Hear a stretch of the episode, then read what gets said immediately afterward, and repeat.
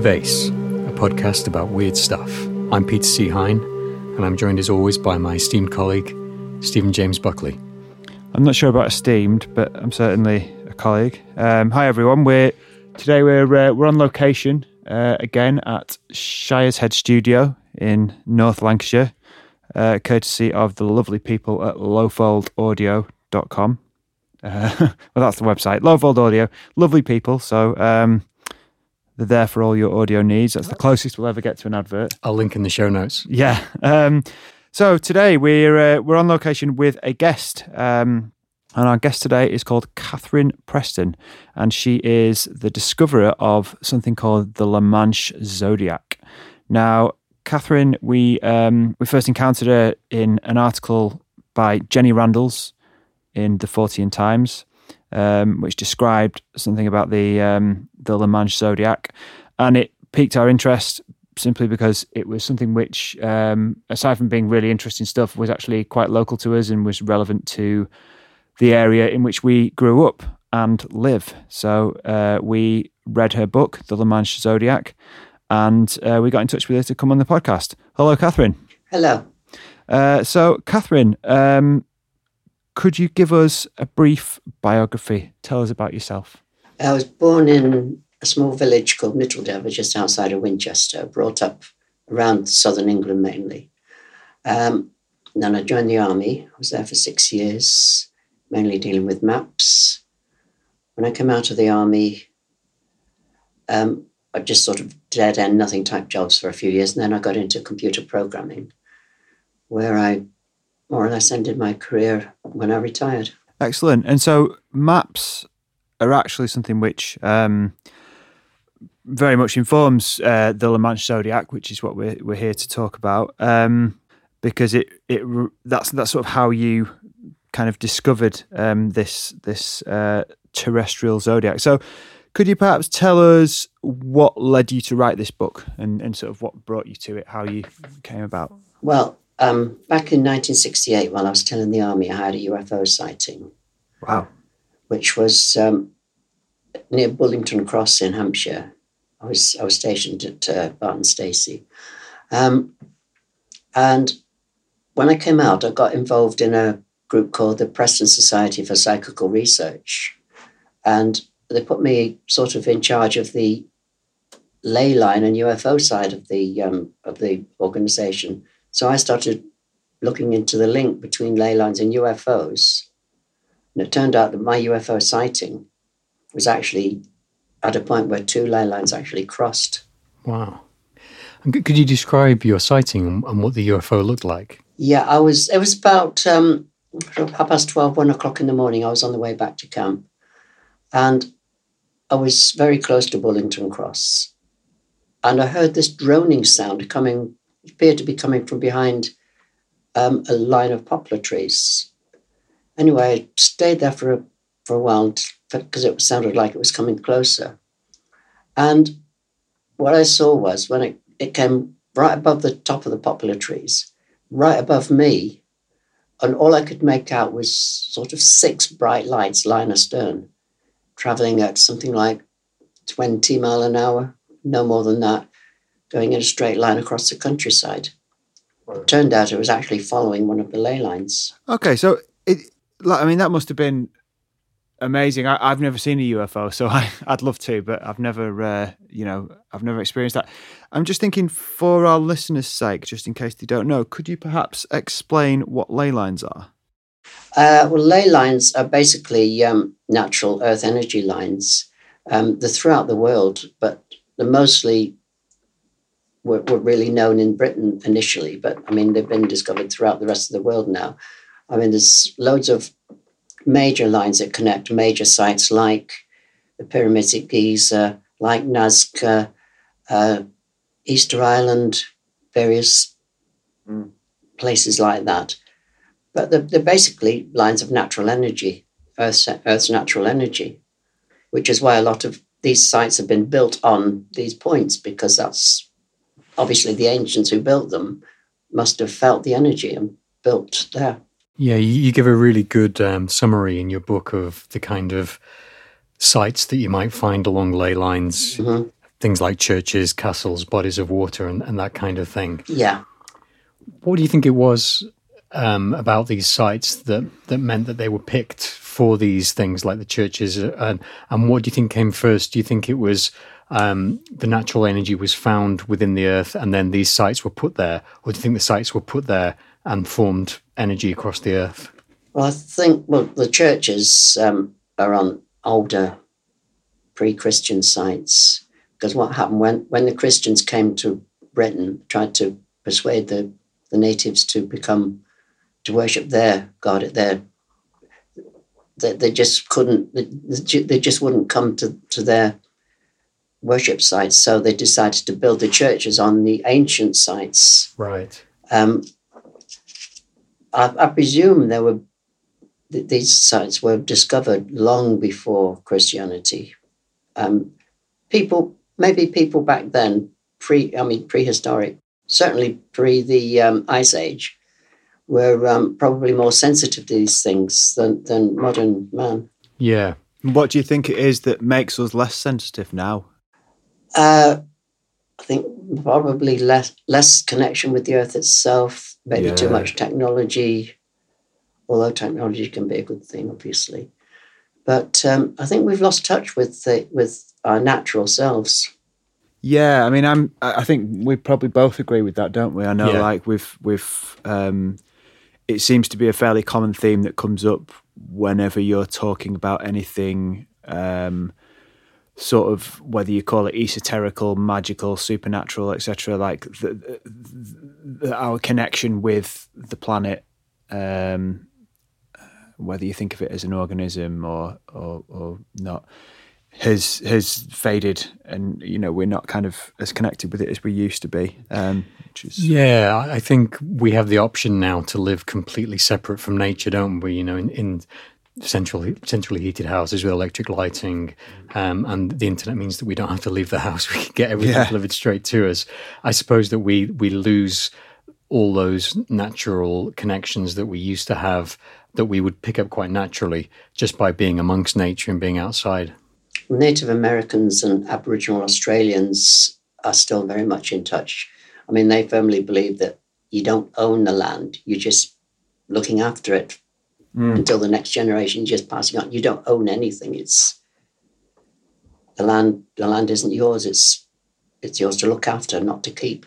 and of course those those groups of people treated it far better than we do yeah so um because it's, it's interesting like we're talking about all this now and we're actually recording it in uh, a 17th century church this studio as you can see was a church so there could be a good chance that this lies on a ley line I did have a look, Oh. but uh, couldn't see any clear ley lines. But that's not to say there aren't any.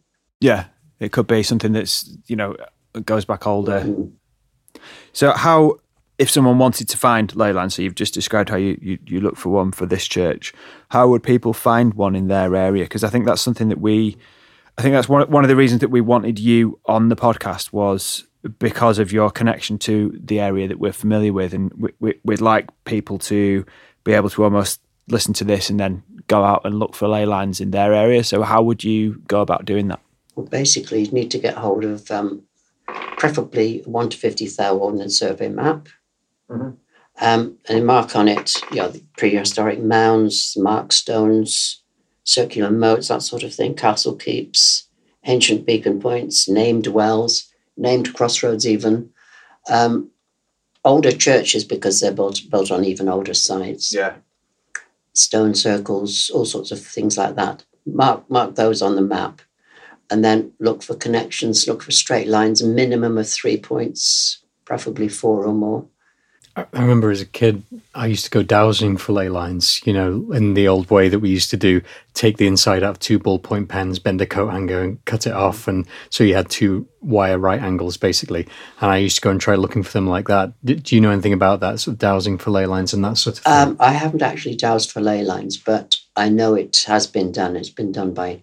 I mean, I, I'm not that sensitive to the to the energies as a lot of people, but I know people who have. I know of people who have dowsed ley lines. I mean, obviously, once you found them on the map, then you get out there and, and dowse them if if you've got the ability. Yeah. Yeah, it's like a double test, isn't it? Just to see. It is, yeah.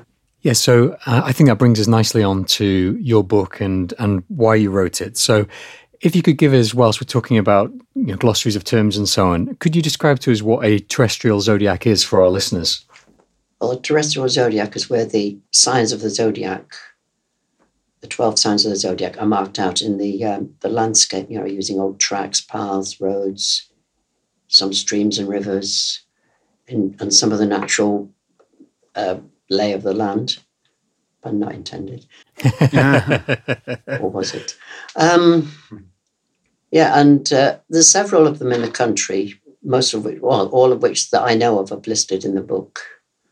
Um, the first one that just was discovered was the Glastonbury zodiac, which was discovered in the 1920s by Katharine Maltwood. Mm. And mine was mine. I think the LaManChe zodiac is probably the largest of them all, and it's the only one that's not around a particular point. I mean, like Glastonbury one is surrounding Glastonbury Tor. The Pendle zodiac is around Pendle Hill. Various others around different points, whereas mine sort of just almost sort of follows a ley line across the countryside from from near Garstang, which is just down the road here, all the way down to the Cheshire Staffordshire border near Congleton. It's fascinating. I think it was particularly fascinating to us because Buckley and I both grew up in Garstang, Mm-hmm. um, and our houses are basically connected. Our childhood houses where we grew up, basically connected by the dog, which is one of the extra um, figures that that that factors into the LaManChe zodiac. Um, and um, it's so fascinating as well that you say that it's uh, centered around a ley line because when I was um, a young kid, I was obsessed with trying to find a ley line around my house.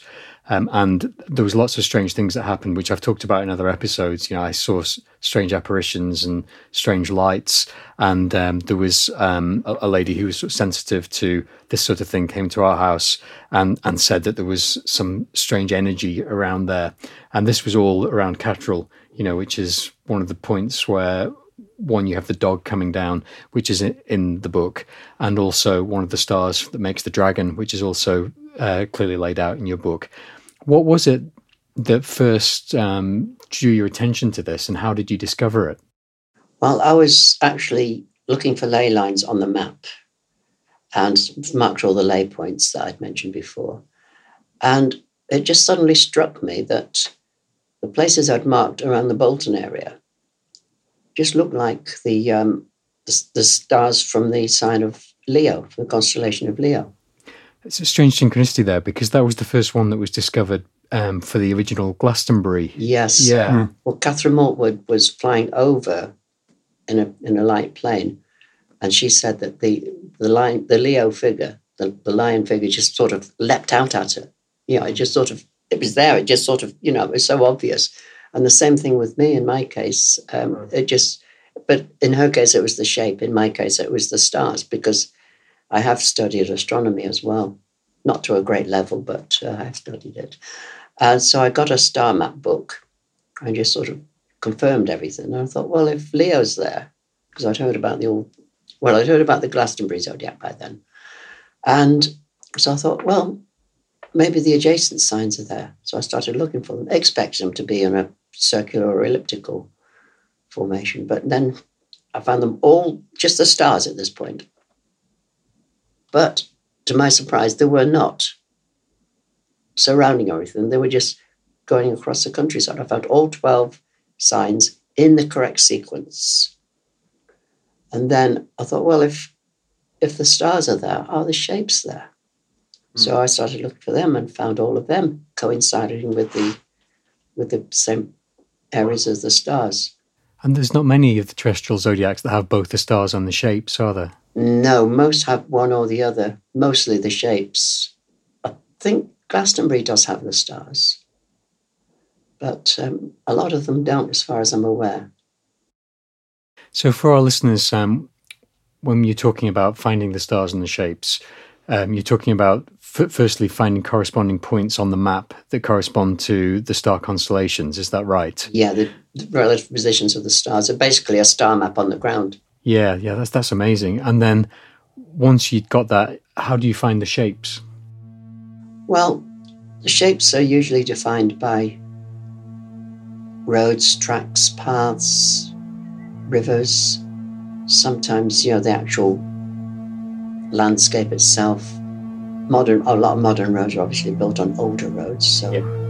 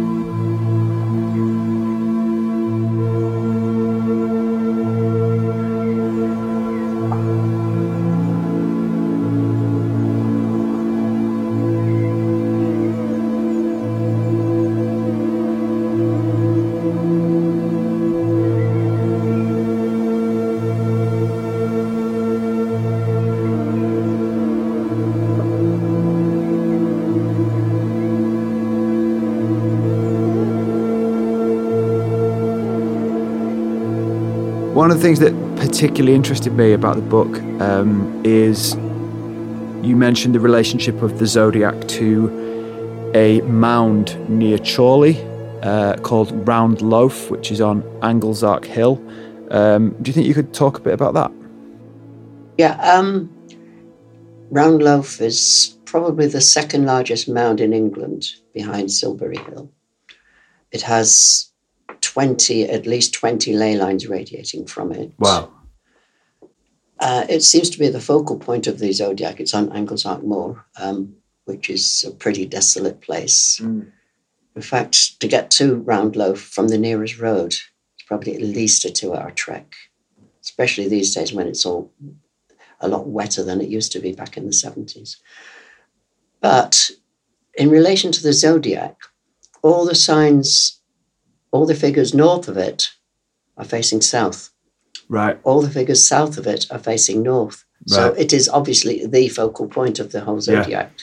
And for our listeners, when we're talking about a mound here, we're talking about an ancient mound, aren't we? You know, um, presumably um, not natural, sort of made. It is uh, man-made, yeah. Yes, yeah, and um, it's just incredible that that is built on this focal point with all these ley lines radiating radiating out of it. I mean, it makes sense, doesn't it? Because if they were going to build a mound, they would have built it on a place of power, and the lines point towards that.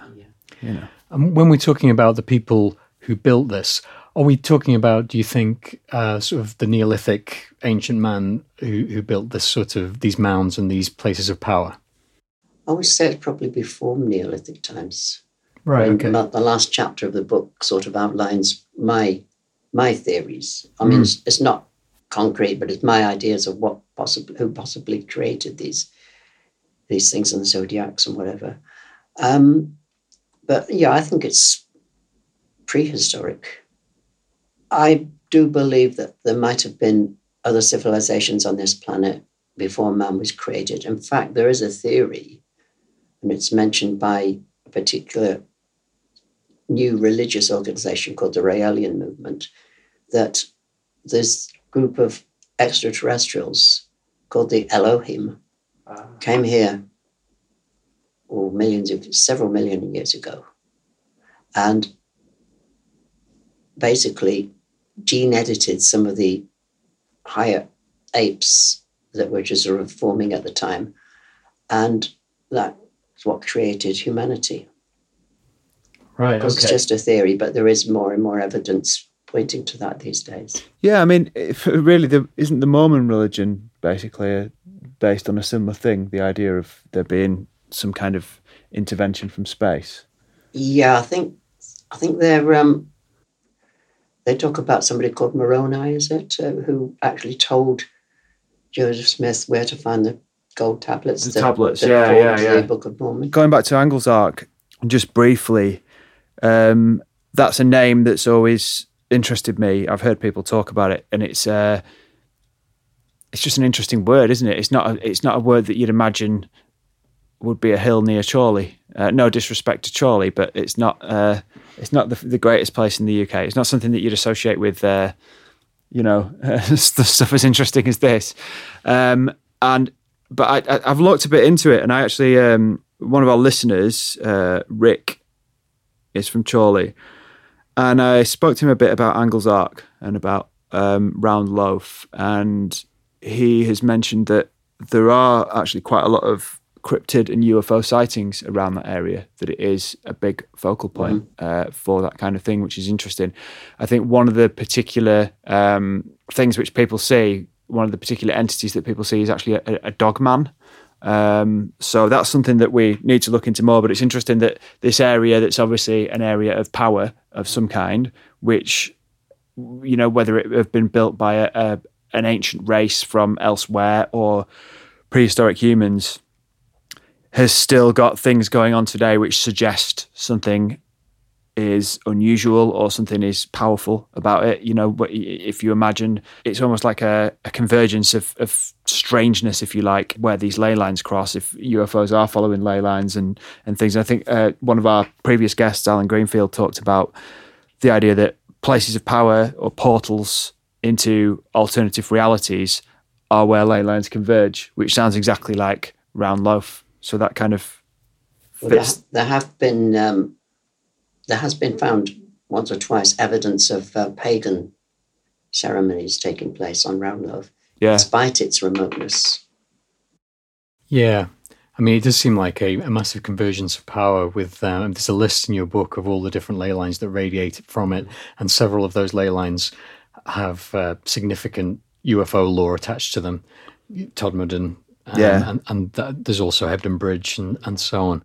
So, in terms of the the ley lines and the the power of the Earth that sort of runs through them, do you think that earlier races um, who maybe built these mounds and places of power were more sensitive to the power that runs through these ley lines than modern humans are now? I would say very much so. Yeah, um, we we've to have lost touch with um, with our natural connection with the earth.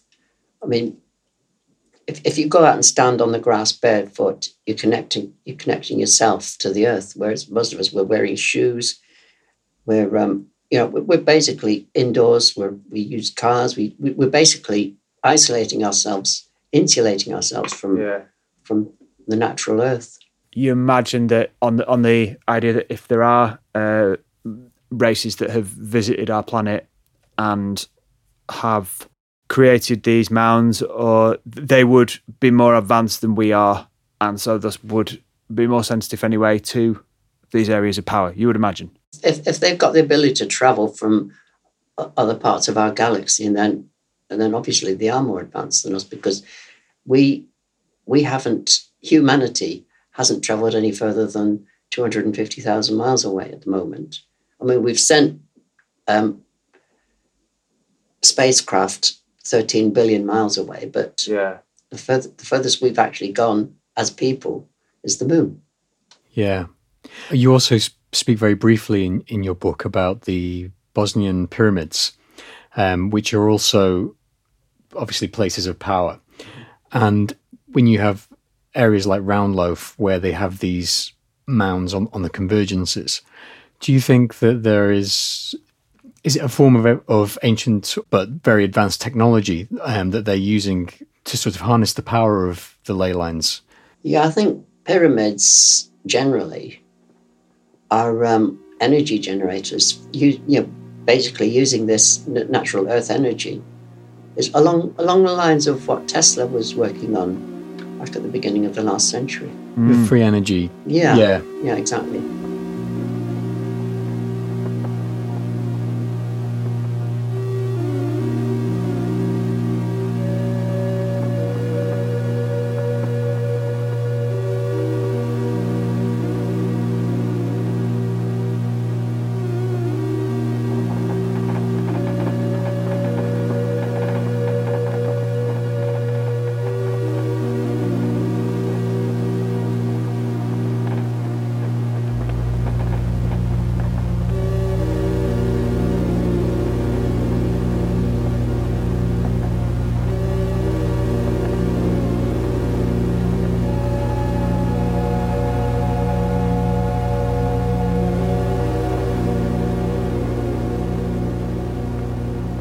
One of the things that you mentioned in your book um, was to do with the, the Dogon people and the uh, the Babylonian Nommo um, and their relationship with the star Sirius. Um, Sirius seems to be something which comes up a lot in all sorts of different ways, doesn't it? I mean, you, there's there's the whole um, the whole idea with the experiences of um, Philip K. Dick and Robert Anton Wilson, which all kind of were supposedly to do with uh, linked to the the, the star Sirius. Um, it seems to be particularly relevant to all sorts of areas of esoteric interest. One of the- interestingly, in your book, the part of the zodiac that linked mine Buckley's yeah. childhood houses was part of the dog. Sirius being the dog star. Has, the dog star, and then Sirius itself um, is reflected in a church in Churchtown, I think, which is a of between where our houses were. Yeah. All of the known zodiacs have a dog figure associated with them. Yeah. Which initially most people thought it might have been um, Cerberus, the um, guardian of the underworld, okay. or, or the lower heavens, as it's also known. But I don't believe that at all because Cerberus was a three headed dog, and all the dogs in the zodiacs are one headed. Yeah. So my belief is that it, it is connected with Sirius. I mean, you mentioned the Dogon tribe. Well, they they knew about Sirius B, which is where this Nommo people came from, according to their history. I mean, long before modern astronomers knew about Sirius B because it's such a small, faint star that's part of the two star system of Sirius, but it was so faint compared to Sirius, which is the brightest star in the night sky, mm. um, that nobody knew about it until what, two or three hundred years ago? And the Dogon tribe knew about it way before that, about a thousand years or more ago. Um, but the Dogon, sorry, the, the Nommo tribe, the Nomalese, are supposedly a semi aquatic race. Okay. Who allegedly come from a planet surrounding around Sirius B.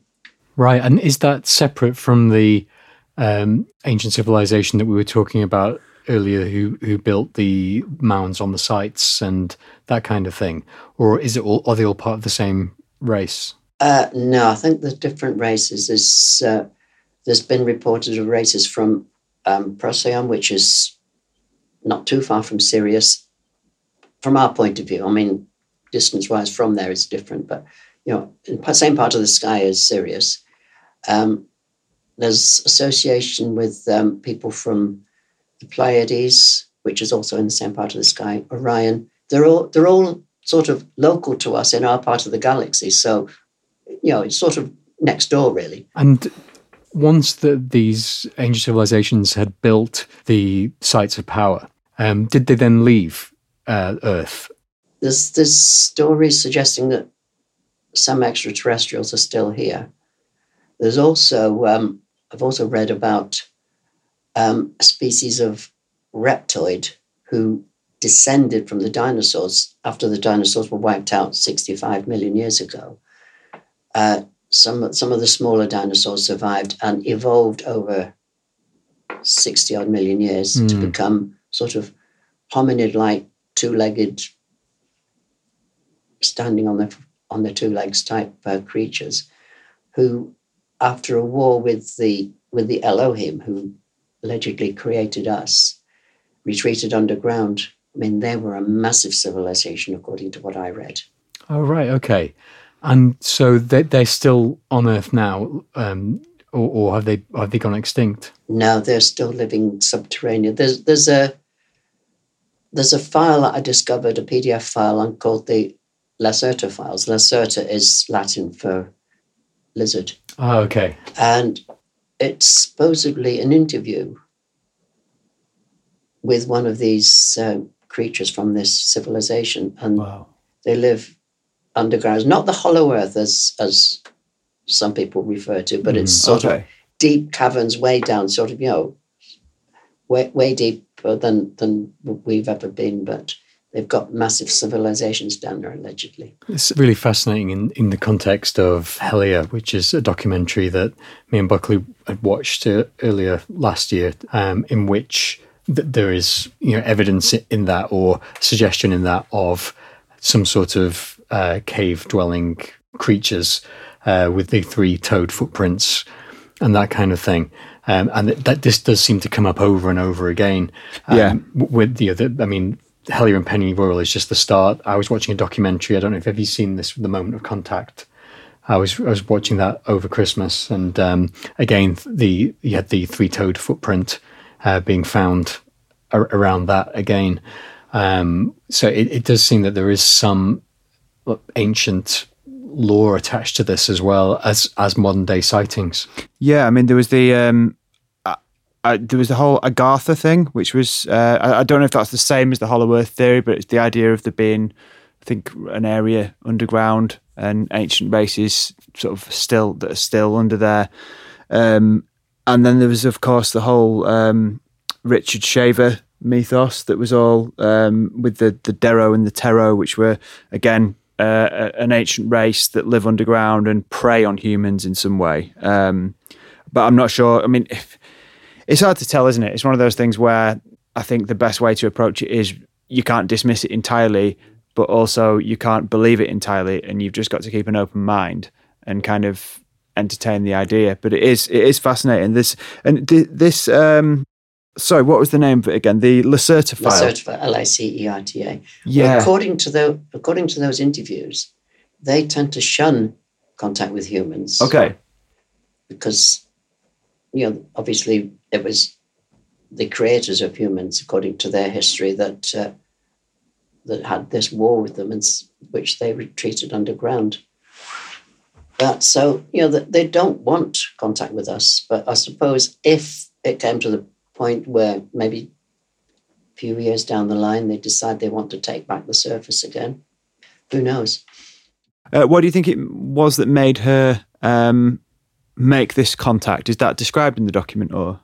It's sort of described. I mean, it's highly edited, so there's not a lot of information in there. Just just the edited interview, but I don't know. I think she she wanted. I think possibly she did want to put her story across. But again, she's also said that if we ever enter into their territory, you won't survive. Yeah. So yeah. we're not welcome as long as we kind of almost keep ourselves to ourselves. Yeah. Yeah, and they have way more advanced technology than us, which has obviously developed over 50 odd million years. And does any of that technology explain modern UFO sightings, do you think? Well, again, according to this interview, their their craft are highly shielded. So if we do see one of their craft, then it's either operator error or malfunction in the equipment. Right. In fact, when she's described some of their craft, it sounds very similar to the sighting that I had back in 68. Right, okay. Ah. That's interesting. I'll try and find a link to the Lacerta file and put yeah. that in the show notes to this so that people can, and you reference it uh, in your book as well yes, as a source. Yeah. And what do you think, um, assuming that the craft that we see are, are theirs, what do you think the purpose of, of coming out above the surface is? Apparently, they have bases. They have, or they had, I don't know whether they still have, but they've had bases on Mars, the Moon, some of the satellites of Jupiter and Saturn. Mm. So, you know, maybe they're moving from one part of the earth to another, visiting other civilizations of, the, of theirs, or going out to these bases out there. Yeah, I mean, if they're extremely advanced, we probably wouldn't necessarily understand their motives anyway. I mean, an ant isn't going to understand why a person does what they do. Plus, they supposedly have the ability to, using psychic powers, make us see them as human rather than Okay. Right. So that that can call into question anything, can't it? Yeah. Because I mean that that sort of thing you can imagine has an influence on, you know, like say the shapeshifters on the X Files and stuff like that. Um, it kind of yeah, and you get modern day sightings of lizard men in in various parts of America as well, don't you? You know, as well as reptilian alien encounters and that kind of thing uh, which which may be connected. And the Elohim who um, they had the conflict with, did they then leave Earth after they'd? Uh, you said that they edited um, the human uh, genome to, to change the ape into the modern human. Did the Elohim stick around, or or did they go? Well, according to the uh, Raelian movement, they have had representatives on Earth for. Um, in fact, they they claim that Buddha, Jesus, Muhammad, and the current um, Claude Bourhiu, um, who's a French guy, are all Elohim people. They're all they're all people from their planet. Okay, so m- more advanced species than than Yeah. than our own. which kind of could explain why you know obviously these are these are all people which you've i'm not sure of the the last one the french person because i'm not aware of of that person but when you talk about sort of jesus or buddha you know that th- they're all um people who seem to have had some kind of advanced powers beyond our comprehension now obviously that's kind of lost in the midst of time and we don't know how we would describe that now with our current terminology or technology but it kind of does tie into the idea of you know almost the the uh, was God an astronaut kind of theory, you know. And we spoke in a, a couple of episodes ago about our love for the uh, the song, the Chris de Burgh song, "Spaceman Came Traveling," but um, you know there may be some element of truth in that.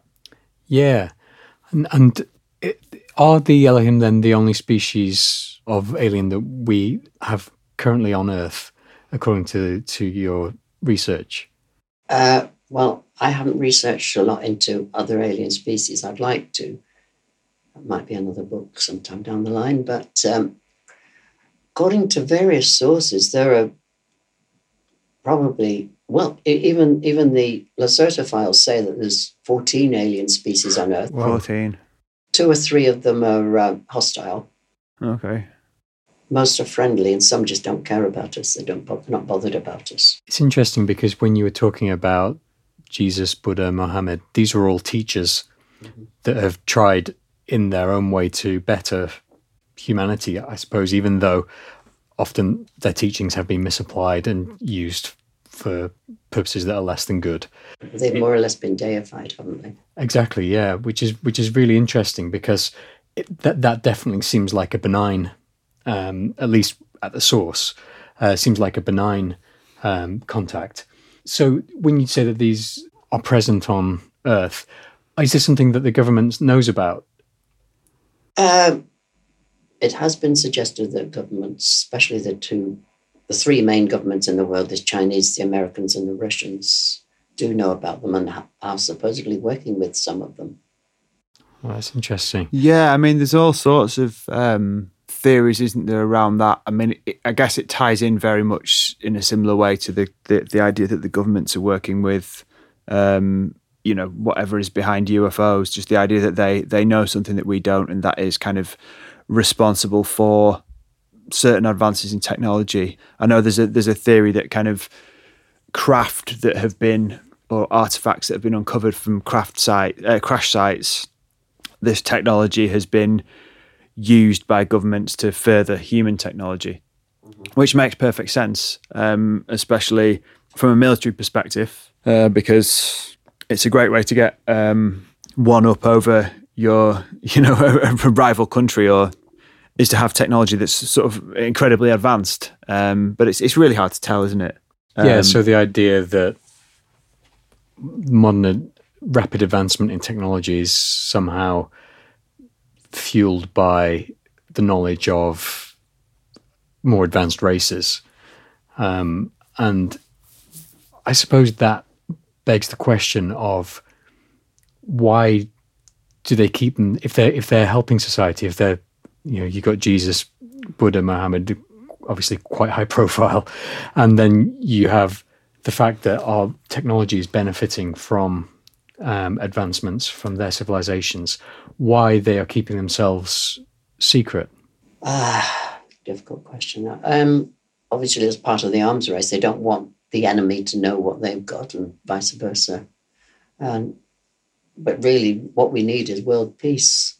yeah, But it has been suggested that world peace would only come about by an extraterrestrial invasion, or even a fake one. Hmm. yeah. Well, it's like Watchmen, isn't it?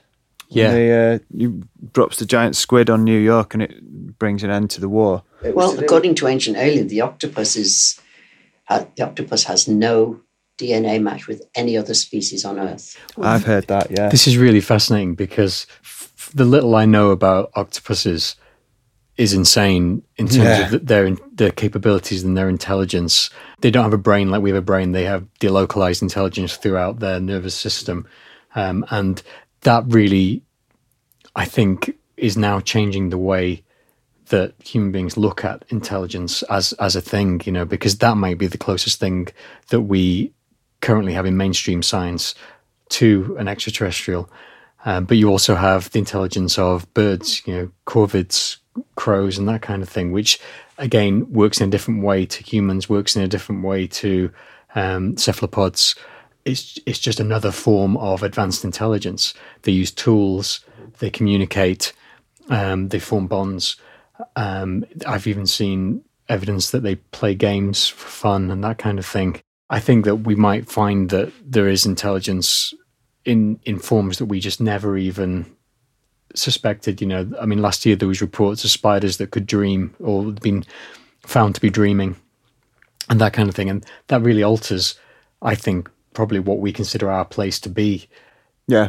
I mean, we're it's arrogant for us to assume that we're the only intelligence and we're the only valid form of consciousness, and it's arrogant for us as a race to assume that we're the only intelligence and we're the only, you know, it's. But that's kind of what humans are like. We are quite arrogant, and that is probably why, you know, these other races, should they exist, are keeping away from us because they know that we're not particularly great. Can't be trusted, can we? No, I mean, Dolphins are supposedly probably as intelligent as us, but they don't have the manual dexterity that we have. yeah, they've got they've got other things though, haven't they? They can they can swim. Echolocation. Yeah. Location, yeah. Yeah, dolphins are pretty amazing. I mean, all that stuff that John C. Lilly did with them um, back in the I think it was the sixties. I mean, some of it was probably quite unethical, sort of giving them LSD and stuff. But um, it's such a shame that his work wasn't able to have been continued because it would have been fascinating to actually have had more of a connection with these creatures as a race, you know, and to be able to communicate with them better. But I think um, the government basically shut him down because uh, probably because he was giving LSD to dolphins, really. But I think it was mainly that they just were afraid of anyone who was thinking differently or, you know, about consciousness at the time. You know, much in the same way that they they burnt all of um, uh, the orgone guy. What's his name? Wilhelm Reich. yeah. yeah, they burnt all of his books because he was looking at things differently. It's like things that are outside of the mainstream will get kind of the the either the government or the CIA. People will try and shut it down if it's different. Um, I mean, we were talking earlier about like I'm going off on a tangent here, but here we are. Uh, we were talking about psychic powers, weren't we? And the idea of um, people with with psychic abilities and stuff. remote how- viewing in particular, which is Yeah. there's strong evidence that remote viewing is very real, and that the military and the CIA and of at least the American government and probably governments all over the world have been using this and having very very accurate results. Yes, definitely.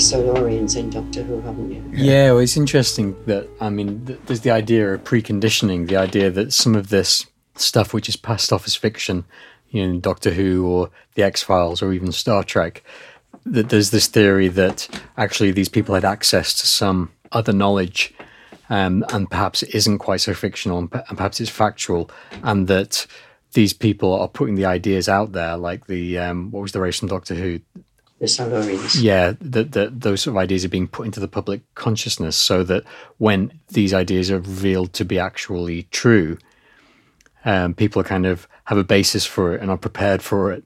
And it's quite an interesting, fun theory that because that was the same with Gene Roddenberry, wasn't it? Yeah, That- that with the he had- nine. Yeah, yeah, Yeah, I mean, you wonder how much that, that could apply to, to this kind of thing, really, when you when you look at um, when you go back to sort of underground races and and things like that because it is it's probably something that's been around throughout mythology. Um, you know, the idea of things of the underground. I mean, it's a the underground is a essentially another frontier, isn't it? Much like space or the desert or the sea. You know, it's somewhere where we where humans aren't familiar with. It's not our natural um, kind of environment, and so we're we're vulnerable there, and we're not able to fully explore it as we have uh, the surface of the planet. But we're also not able to fully destroy it as we have the surface of the planet as well. So there's there's there's benefits there, um, and it does make you wonder about whether these points of power are connected in other ways to folklore. You know, going back through the years, and I know that you mentioned in your book Arthurian legend, um, and um, obviously the connection between Lancelot and Lancashire and the the Lady in the Lake. Um, oh yeah, we should go into that a bit more actually, because I think that was a that was a really interesting part of the book because that referred to quite a lot of local areas, didn't it? Yeah. So, do you think there is a, a connection between ancient folklore, legends, and these zodiacs and points of power? Well, as as I did mention in the book, uh, Lancashire is supposedly derived from Lancelot's Shire, and the um, Martin Mere on the way to Southport is supposedly the lake of the Lady of the Lake legend. Yeah, and uh, also Alderley Edge, which is the Aquarius yeah. area there's the legend there. There was this man taking his horse to market to sell a white horse. And actually, while he was crossing Alderley Edge, he was accosted by this old man dressed in black and offered to buy the horse off him. He said, No, I'll take it to market. I'll get a better price there. So he took it to market all day, didn't sell it. So he's trekking back across towards back to Mobberley, where he came from. And the same man accosted him again, offered him to buy the horse again. Anyway, he, he agreed then, and the man sort of banged his staff on the rock and opened out a set of gates. They went in, and according to this legend, there was the the knights of the Round Table were interred there, awaiting the return of the Golden Age. The Golden Age is obviously the Golden Age of Aquarius, uh, and uh, there was all bar one had a horse, had a white horse. So he he took the horse and then led the man downstairs where there was masses of treasures that take what you want for the horse. This is fascinating because obviously it's a, a, fascinating legend, but it also links directly to what you were talking about, as in a um, well, an advanced species, I suppose, living within the earth, and obviously what in the story could be said to be magic. You know, the tapping of the staff on the rocks to make the passageway open into the earth could also be an advanced technology. Exactly. Which is absolutely fascinating, which would mean that the legend of Arthur and the Knights of the Round, Round Table could come from a whole completely different species. King Arthur has also been associated with the Glastonbury area. Yeah, which is a big legend sort of thing, isn't it? And it's it, that's got its own uh, terrestrial zodiac as well. Even um, Jesus was supposed to have visited um, Glastonbury as well with St. John the Baptist. Wow. And I, I know, like, um, with any kind of mythology or folklore, the, the story kind of will evolve over time. If it's hundreds of thousands of years old or whatever, you know, it will it will change. So maybe it started out being uh, about an advanced race that were in the hills, but then it gradually mutated over time to being just some men or whatever. You know, it will change, won't it? It will it will kind of evolve. That's kind of how it works. Um, or it could go the other way as well, sort of. Yeah. Something blown out of proportion and becomes something really, really big when it was something minor. Yeah, that's kind of how storytelling works, isn't it? But then I suppose that it's that whole idea, isn't it, of uh, like Allen Greenfield was saying about there's no such thing as hoaxes. You know, the idea that someone could start something out with the intention of of tricking someone almost, and then that becomes, you know, hundreds or thousands of years later, that becomes a, a new mythology uh, in itself. So that's all. That's all fascinating stuff, and it it makes you wonder as well. I mean, you know, like like Hine was saying, like the, it it goes into the underground. And it's another example of there being you know, in an area that relates to um, something of power, you know, a place of power, a place of significance, and you wonder what would happen if you tapped a staff on Round Loaf and what would open up. And I mean, I'd, I'd very much like to go there actually. Um, Well, it would. I wouldn't be a question of tapping a, a staff. It would probably make some sort of chant. yeah, There's it, it comes up in other parts of folklore as well, doesn't it? Fairy tales, the Pied Piper of Hamelin, yeah. similar thing, isn't there? And with a chant, that immediately makes me think of um, something we've talked about before as well the uh, the idea of repetition and the idea of that being, uh, if you think about kind of whether it be meditation or shamanic drumming, you know, we've talked before, haven't we, about our repetition. Uh, there's loads of examples that you've Yeah, ritual music, and and again, the Pied Piper of Hamelin has the music element to it as well. You know, the there's tones in there, there's repeated tones, um, you know, like you're saying, rhythm, um, all, all this sort of thing, which could in humans alter consciousness. alter consciousness, thus opening a gateway. You know, the opening of a door doesn't necessarily have to be a literal opening. It could be an opening of a door in your mind that allows you to perceive something which has been there or it was there already. You know, you just couldn't see it, which is um, Or Yeah. triggering parts of your brain that you hardly use. Exactly. Yeah. Yeah.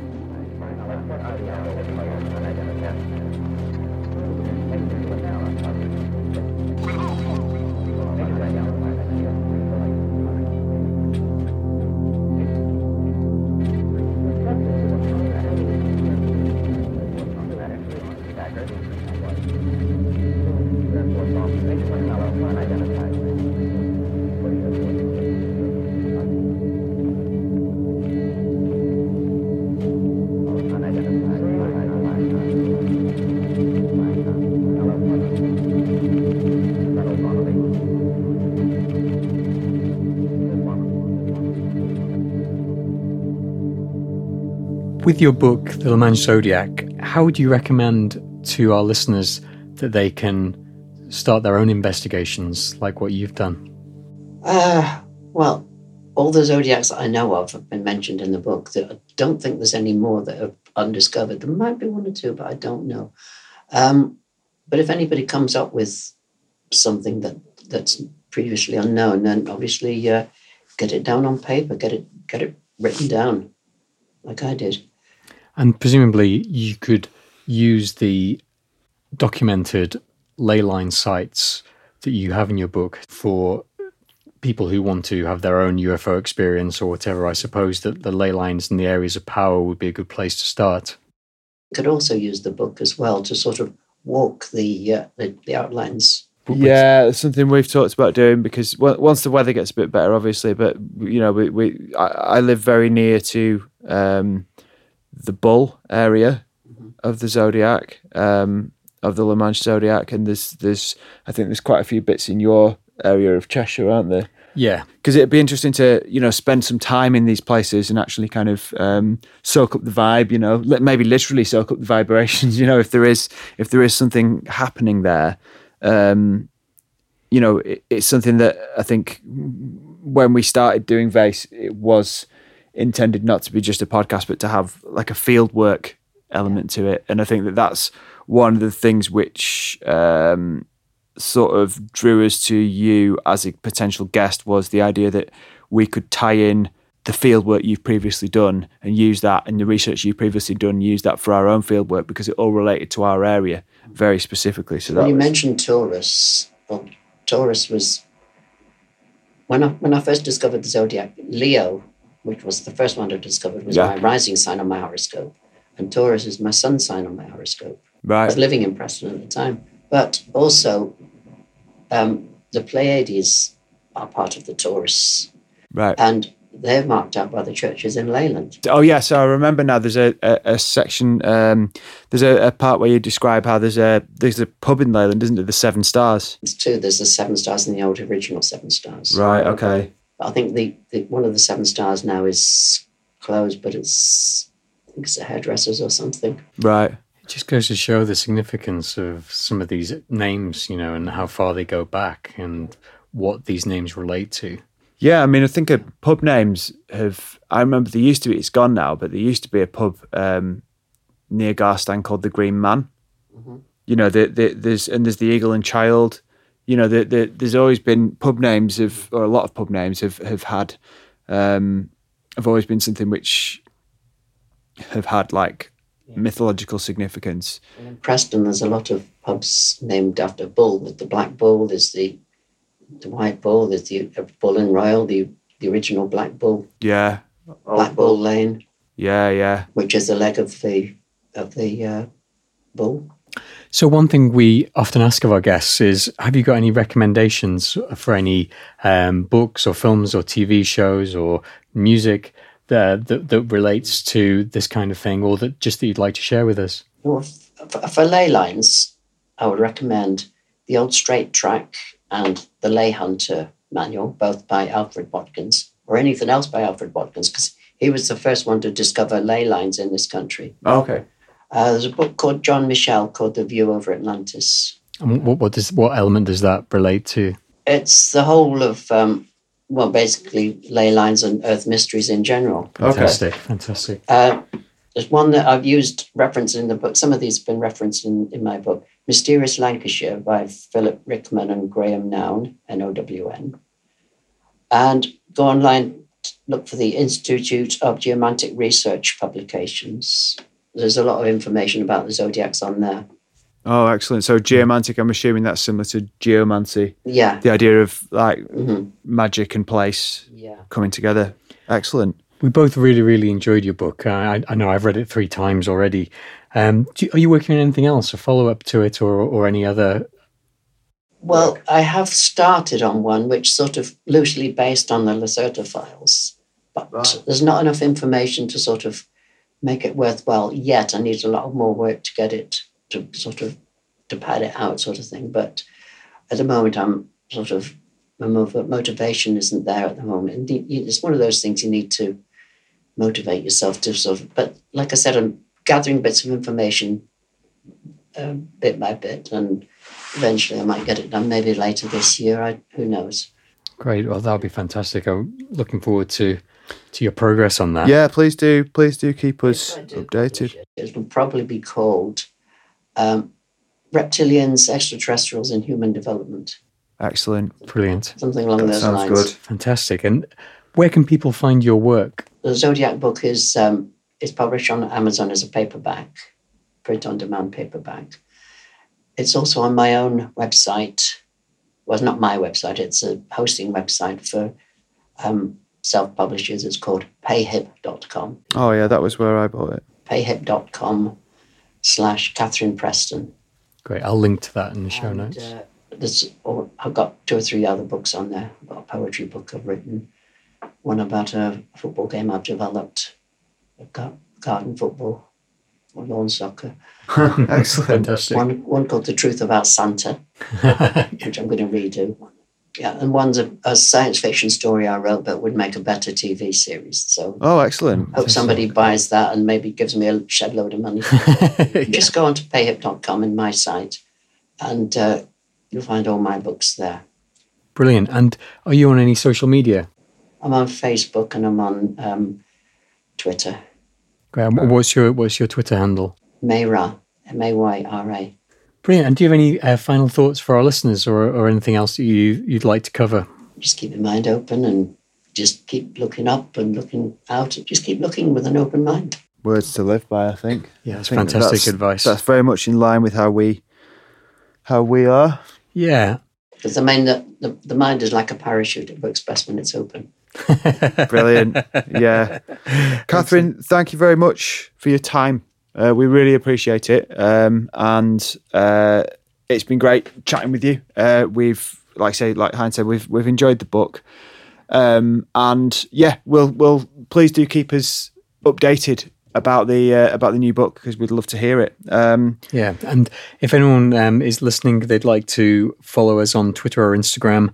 Um, you can get us at at Vayse and then Vayse spelled backwards. So that's at V A Y S E E S Y A V. Um, you can email us on vayseinfo at gmail.com. Our website is www.vayse.co.uk. And we've talked a lot about it, but I want to carry on going on about it. The Bandcamp, the soundtrack to the podcast is available on Bandcamp, and uh, it's made by our very own Buckley here, mm-hmm. and he uh, puts all the proceeds back into the podcast, which allows us to do more of this kind of thing, um, and allows us to talk to, to guests, and allows us to you know keep the lights on and keep everything running. We don't use it literally to keep the lights on. No, but we could do if we wanted to, We which could is always an option. You know, at least we have that option now. I mean, I'm pretty glad that we don't actually. Well, no, it'd be a waste. It'd be a terrible Yeah. waste and a bad idea. Yeah, podcasts matter more than lights. So if you do buy our uh, soundtrack, then we can assure you we will not use that to keep the lights on here. Um, yeah, thanks again to Lowfold Audio for letting us use the beautiful Shireshead studio. It's a wonderful location and particularly appropriate for doing a podcast uh, that relates to Earth mysteries, seeing as it's a an old church and it's uh, it's in the countryside, the Lancashire countryside. So we thought that was particularly particularly appropriate. So thanks to the the lovely people at Lowfold Audio. Uh, maybe a shout out to some of our listeners, uh, Tom Carter, who we've known for a long time. Um, he's in, I think he's in China at the moment. So thanks for for listening, Tom, and we'll catch up with you soon. And uh, and our old friend Jamie as well. I won't give him his second name just in case, but Jamie knows who he is. and anyone who's listening, if you can um, subscribe to the podcast, rate the podcast, and do a review of the podcast, it really, really does help us. Um, you, you know, it, we have to try to get out as many people as we can, and the only way to do that is to sort of game the algorithm slightly. So I think Apple Podcasts in particular is sensitive to ratings and reviews. I think Spotify have a rating system for podcasts now. Right. So five star reviews only, please. Yeah. And uh, on, only brilliant reviews. If you have anything bad to say, say it quietly in your head. Okay, so talking about things that should be said quietly in your head, as as as regular listeners know, at the end of every episode, I ask a question, which is um, I ask a question to the guest, or sometimes to Peter C. Hine himself, which is uh, a little bit lighter than the subject matter of the podcast, just to sort of tie things off at the end, end on a high note. So, my question for you, Kathryn, is: What's your favourite book? Do you have a favourite book, and what is it? Ah, Ah.